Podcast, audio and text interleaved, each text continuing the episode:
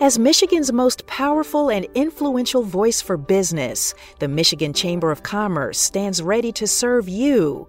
Go to mychamber.com, that's M I C H A M B E R.com, to learn more now.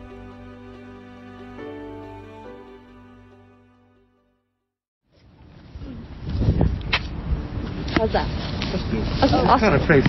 Um, so tell me a little bit about your reaction to the news. What was your initial reaction? Um, I honestly was very. I was surprised that it was so all of a sudden. It just kind of seemed like it came out of nowhere. Um, That's Eleanor Wang, a student at the University of Michigan in Ann Arbor. She was out for a run on an otherwise quiet Sunday morning when Free Press reporter Miriam Marini caught up with her outside the university president's campus home. The topic of conversation, its soon to be former occupant. Um, one of my friends had texted me. He was "Schlissel's fired," and I thought he was just like, I don't know, saying things, joking, or whatever. But it wasn't a joke. The president of U of M, Mark Schlissel, was fired the prior evening, with the school's board of regents citing an inappropriate relationship with a female subordinate. And they published his emails to prove it. And so he sent me the 118 page document, and I was like, this is this is nuts. This is absolutely crazy. Honestly, like I'm happy that he's gone, but at the same time, like this is this has been a long time coming. I would say. Yeah. And a lot of people are saying that.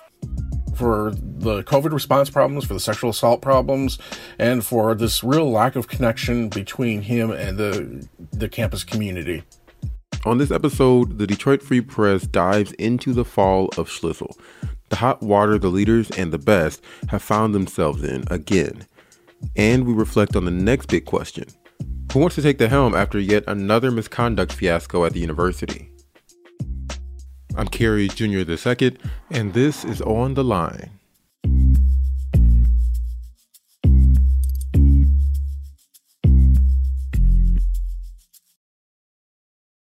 My name is David Jesse. I'm the higher education reporter at the Free Press. For the last decade or more, I've covered the state's uh, colleges and universities, private and public. So now there's uh, some some pretty big news uh, that's coming out of Ann Arbor. Can you just tell us what's the latest um, that's going on over there? Sure. So the Regents got an anonymous tip uh, on December 8th they, that uh, President Schlissel was involved with um, some sort of relationship with an employee of the university. The Board of Regents got this tip. They hired an outside law firm who came in and started doing investigations, and they pulled uh, Schlissel's emails and in those emails, they found um, 118 pages worth, at least, if not more, of emails back and forth between the then president and an employee at the university. And the board, over the course of uh, just over a month, then decided that that was enough to warrant dismissal. So, Saturday night, about dinner time, the University of Michigan Board of Regents sent an email to President Mark Schlissel saying that after an investigation into his conduct, they were firing him immediately, um, and that he had 30 days to vacate the uh, president's house right there on campus. Can you walk us through these messages? Like what kind of notes were being sent between the two of them? So they were everything from him copying his uh, pizza house order, you know, and sending it to sending it to her, you know, hey, this is what I'm having for dinner tonight. To he got a box of knishes, uh, you know, a, a, a filled dough um, treat, and he said to her, "Hey, if I give you one, can I lure you to to come visit me?" All the way to them talking about trips they had been on, and if they were going to be maybe get stuck in Paris, um, and they could have some time together. He talked about being disappointed that she was unable to be at a um, at an event he was going to be at. He said the only reason I was going to go was because you were there. He shared a, a New Yorker uh, magazine, sexual fantasies of New Yorkers with with her as well. So I mean the the range of communications there was was pretty wide. How far back do those messages go? Messages go back into the 2019 range. We, we're not sure if there was anything before then, but that's the ones that they've published. it was nothing explicit, but it was just this pattern of what the what the board felt was was more than the usual uh, correspondence between a president of the university, a major university, and someone who's working for him. Have we heard from Schlissel? Have we heard from the woman that's involved? No, no one has heard from the, the president. We've reached out a number of times. No one has heard from the heard from the woman who is involved in this situation either. From what you outlined, David, those actions certainly seem inappropriate. But wouldn't this relationship actually violate university policy? Yeah, it was. The policy that got put in place this summer was a reaction to the Martin Philbert situation. You remember Martin Philbert was the provost at the university. That's the that's the number two spot uh, in the university, the top academic officer. And he, over the course of decades, including while he was provost, had used his position to coerce women into relationships with him, to stop them from leaving uh, consensual relationships relationships the uh, university put into place over the summer a beefed up uh, supervisor uh, relationship policy that basically says that if you have power over an employee in some way, you can't have a relationship with them. Or if you do have a consensual relationship that you, the supervisor, the person with the greater power in the organization, needs to go to their supervisor and to uh, inform them of it. And then put together a plan to make sure that, you know, there was no undue influence. And so the board and President Schlissel put this policy in place as part of the reaction to, to that. I'm I'm curious what has been the response. What are people saying about this? The community members, the regents. What what are what are their comments? People are generally speaking happy to see him go, or not sad. You know, in the last couple years, there has been a lot of uh, strife on the university campus. You know, we talked about the. Um, we talked about the provost and Martin Philbert and that situation. Um, as we're taping this podcast, the university has just reached a $490 million settlement with the Robert Anderson um, victims, one of the largest uh, sexual assault um, scandals in the country's histories at universities. So there's a lot of angst about how the university has handled all of that. There's also been, you know, a lot of turmoil around how the university dealt with COVID. The faculty of the University of Michigan uh, passed a no confidence vote in uh, President Schlissel. It was the first time in the University of Michigan's very lengthy history. And so there was a lot of that strife underlying this decision as well. The straw that broke the camel's back. It's not a straw though. It's more like a giant, right, massive pole. Yeah, it's not a straw at all. Um, so we talked earlier about this policy. It, it, seems like you know they drafted it. You said last summer, and these acts have been going on since 2019. So it's kind of ironic that he broke this this policy that he helped create? Yeah, you know, they hired an outside firm, Guidepost Solutions, that came in and put together a bunch of recommendations. He was involved in those conversations. You know, and that was one of the things that really created a lot of anger from the board on Saturday night. You saw it in their in their statement announcing it. You know, they said, "Hey, look it. You put together this policy while you were having an inappropriate relationship, while you were setting yourself up publicly to be like, we're pushing for this, we're going to hold everyone to these tough standards, you knew that you were already violating this. After the break, the hunt for trust, transparency, and someone who won't break their own policies.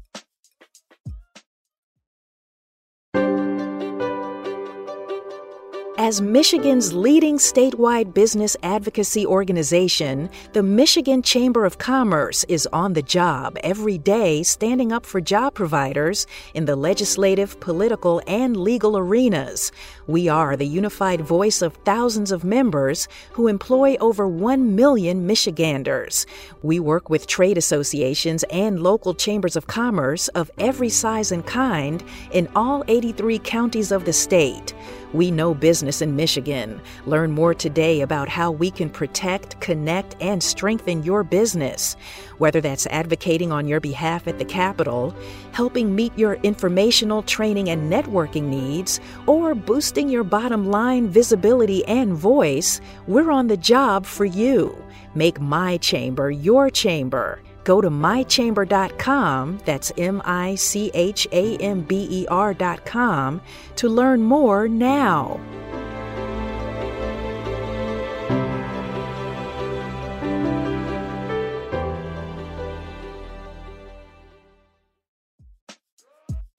And we're back, talking to Free Press reporter David Jesse about what happens after the fall and firing of U of M President Mark Schlissel. As of right now, who who will be taking place of Schlissel as president? So the interim president is going to be Mary Sue Coleman, who was the president of the University of Michigan before Schlissel was here for about a about a decade. She's been involved in kind of the higher ed uh, world, the higher ed circles since leaving the university she's been away from the university for eight years in terms of leading it, you know, she certainly understands issues, won't have a massive ramp up to, uh, to get ready. Yeah, it, it, makes sense to find someone who's done the job and is familiar with it for the time being as they continue that search. As we've been having this conversation, we've already you know detailed a couple of situations at the University of Michigan, but that's kind of what makes this really notable is that there's been this cloud of allegations uh, around the school. Um, can you just talk about briefly what sets the context for why this is is a, a notable situation, other than it just being the president? Yeah, so there's a number of professors um, in different colleges and different schools who've had accusations, and there's just a real sense on the campus that powerful men are able to use their positions to harass, assault, uh, how, whatever word you want to pick there, uh, uh, women, students, junior faculty staff, and that when it's reported into the system, that nothing happens. It gets swept under the rug. It gets outright dismissed.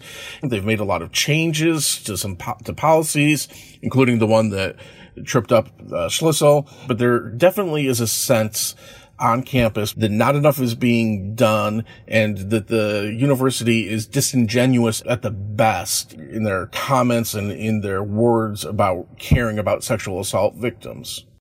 So earlier you talked about Martin Philbert. Uh, let's go back to that. What was known there?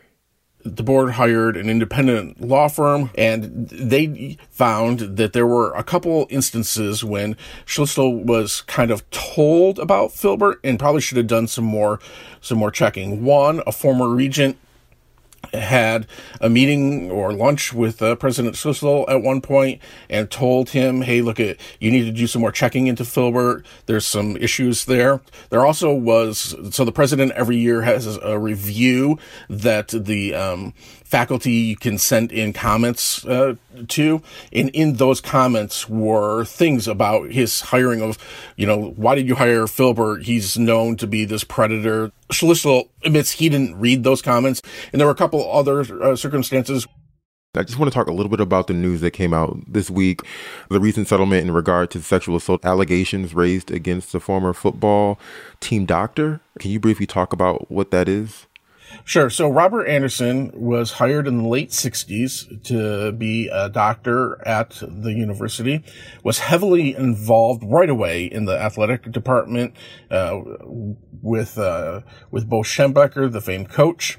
But over the course of his career, which lasted until, uh, into the early 2000s, he, Anderson, had sexually assaulted mostly male athletes, uh, constantly. Um, wrestlers and football players. This morning, we're joined by dozens of survivors of sexual abuse by Robert Anderson. But these brave men and women are also victims of abuse by the University of Michigan. They tried to let the university know about it various times. There's there's claims that they let everyone from the athletic director to Bo Schembechler to uh, other officials know, and nothing ever nothing ever happened. So there's just over a thousand people who have sued the university in federal court. Um, claiming that they were sexually assaulted by Anderson and that the university uh, turned a blind eye to him. The University of Michigan has failed to acknowledge its own failures, but rather only pointed the finger at Robert Anderson. And so on Wednesday morning, the university and those folks reached a settlement for $490 million um, to settle that lawsuit. And you said that this this is the largest, one of the largest. For comparison, um, Michigan State University, uh, the Larry Nassar case that everybody knows about, that, right? The former gymnastics doctor there, U.S. Olympic uh, gymnastics doctor, um, they settled a lawsuit there that had an initial wave of uh, 330 ish um, athletes there. So, you know, and then there were some more that were added on.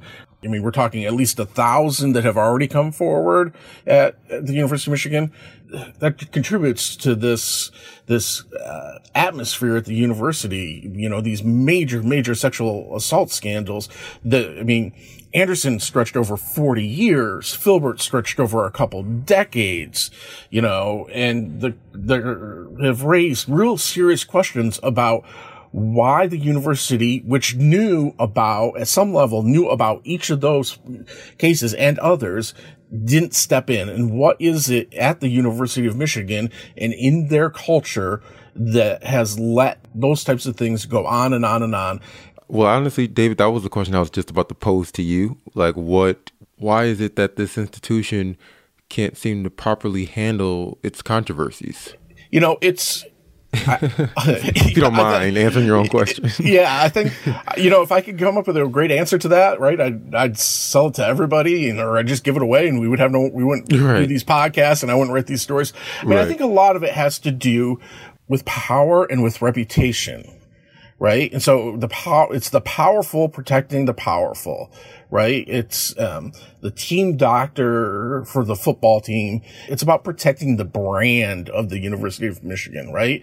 We don't want to acknowledge that, um, this institution, which is a tremendous institution when you look at its academic reputation and its programs, et cetera, that has these blemishes on it. And so when you have this culture that we got to protect the brand, that's what then leads to, well, if someone comes forward with something that could harm that brand, that could show us the actual truth, the reaction is, well, we're just going to make that go away. We're going to sweep that under the rug. And so that's also then the challenge for the next president who comes in for Mary Sue a little bit, but really for the next permanent president how do you set that culture? How do you turn this organization into one where we're going to be transparent about ourselves, whether it's good or bad? And if it's bad, we're going to fix it. I mean, that's got to be a, an uphill battle to climb now because there's such distrust. I would say it seems like from the community, from the student body at this point, because it's not just about the people doing the act, but it's about the people who hear about doing the act and not know, doing something about it. And so I guess, well, like you're saying, that puts whoever comes into this position in a pretty tough spot. Who would want this job? Yeah, I mean, I think that's a huge question. Um, and I think one that, you know, while board members haven't talked publicly about, about this, I'm sure they're thinking about privately. I mean, the University of Michigan is still one of the top public universities in the nation, right? It's a, it's a destination type of a job. It's like if the, you know, the New York Times or the Washington Post came along and our, our listeners, you know, think about whatever the top end of your profession, your profession is. That's what, you know, the University of Michigan's in that spot. On the other hand, you're going to have to lead an organization where, as you said, the trust level is, I mean, it's at the floor. And so you can come in here with all kinds of ideas on what you're going to do and how you're going to change stuff. But before you're able to get any of that in, you're going to have to figure out how do I get the faculty to trust me again? How to get the students to trust me again, to trust the university that the university is going to look out for their best interests. Um, as you already said, the prestige is already like a big pulling factor, but are there any other cells for the institution? Well, there, I mean, there's always people who are interested in change, who are interested in making a difference, who might look at this and be like, this is the perfect chance for me to come in and offer this plan that can help them get to that get to that point. And so, you know, it's going to create a, it's going to need a special person to come in. You got to remember, right? We got back to brand. The brand of the University of Michigan is the leaders and the best. You know, and they say that a lot. They want to bring in the leaders and the best. Now, whether that, what, how that looks and if they're able to, to do that, I mean, that's the massive challenge now facing the university. Is there any information on how they're going about the search?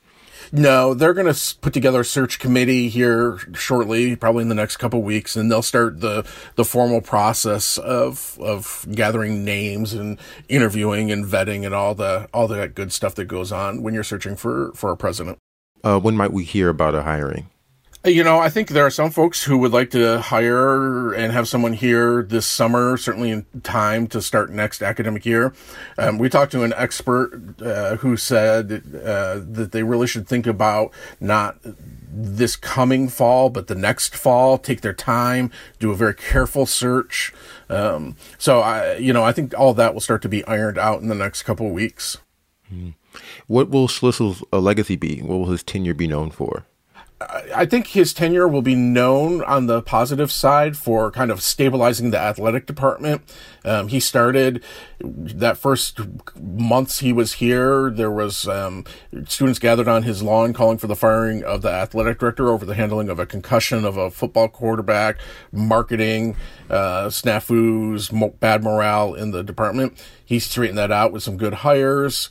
Um, you know, certainly the athletic teams are performing very well. Um, he has increased the academic performance, academic level at the university, brought in some top notch professors, faculty, and he helped put in place a uh, Go Blue guarantee, which if you live in the state of Michigan and you have a household income of $65,000 or less, you attend the university at no cost t- tuition wise. You know, so those programs are, are good. He'll definitely be noted for all of that. He'll also be noted for the COVID response problems, for the sexual assault problems, and for this real lack of connection between him and the the campus community. And what's the harm done to U of M's reputation overall? I mean, I, you see all over the internet uh, alums and students saying, you know, this hurts my my diploma. The, you know, I mean, one of the things about going to the University of Michigan and graduating is you say you're a University of Michigan graduate, and that brings to mind, right, this leaders and best thing we've been talking about. This this brand. It helps you get that interview. It helps you get into the position you want to get into. And now there's the question of is that tarnished somehow because of this? Thank you, David Jesse, for taking the time. Thanks for having me. I appreciate it. Additionally, we'd like to thank Free Press reporter Miriam Marini, who you heard at the top of this episode. This episode was produced by me and Darcy Moran with help from Tad Davis. I'm Jeanette Delgado and Marianne Struman are our executive producers, and Peter Bhatia is our editor. The music for the show is called Fort Trumbull and was produced by DJ Lost Boy. Thanks for listening, and as always, don't forget to like and subscribe to the show. Um, please leave a comment, rate us, and uh, share. Share it with your family and friends. See you next week.